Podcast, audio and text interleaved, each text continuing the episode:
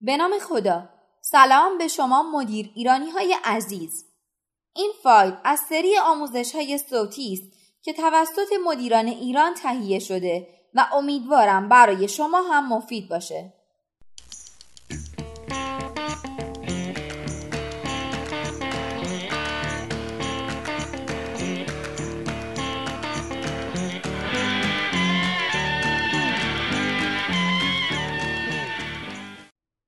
تکنیکی غیر متعارف.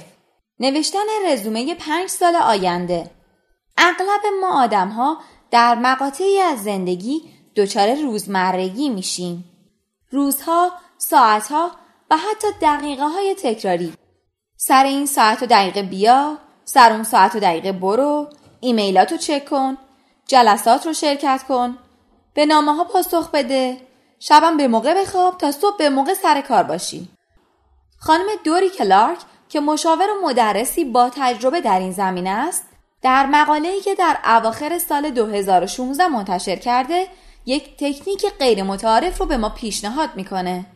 نوشتن رزومه پنج سال آینده. برای مثال فرض کنیم پنج سال آینده است و بر اساس اون چیزی که برای خودمون میپسندیم رزومه پنج سال آینده خودمون رو بنویسیم. یکی از نکات جالب این کار اینه که باید کارها، فعالیتها و پروژه های انجام شده در طول پنج سال آینده خودمون رو هم بنویسیم که قطعا برای اون باید خوب فکر کنیم. وقتی سرمون شلوغ میشه و به قول خودمون وقت سرخاروندن نداریم شاید اولین چیزی که کنار گذاشته میشه تفکر استراتژیک در مورد آینده خودمونه. اون وقت ماها و سالها میگذره و بعد خودمون رو در جایی می‌بینیم که شاید هیچ وقت نمی‌خواستیم اونجا باشیم. پس باید خودمون را مجبور کنیم زمانی رو به فکر کردن بلند مدت برای آینده خودمون بپردازیم. اما تحلیل و تجویز راهبردی این مسئله روزهای زندگیمون انقدر شلوغ شده که نمی‌تونیم به مهمترین مسئله زندگیمون یعنی سرنوشت خودمون فکر کنیم. از طرفی فکر کردن به آینده همیشه اولین کاریه که فراموش می‌کنیم و کنار می‌ذاریم. می‌دونید چرا؟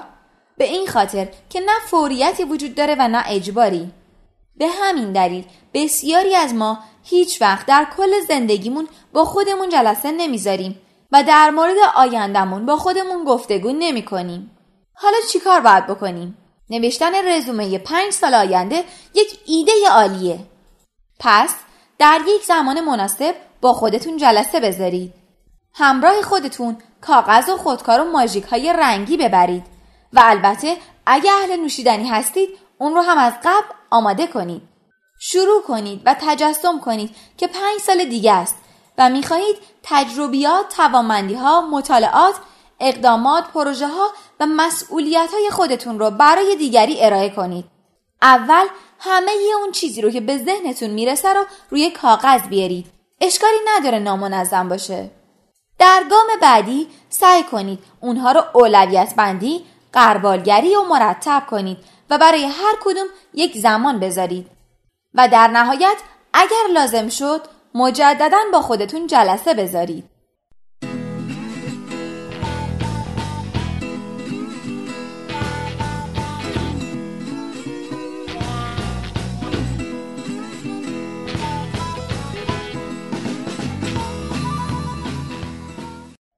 امیدوارم از شنیدن این مطلب لذت برده باشین. شما می‌تونید سایر فایل های صوتی آموزشی ما رو در کانال مدیران ایران به آدرس ادساین مدیر ایران دنبال کنید. شاد و سلامت باشید. خدا نگهدار.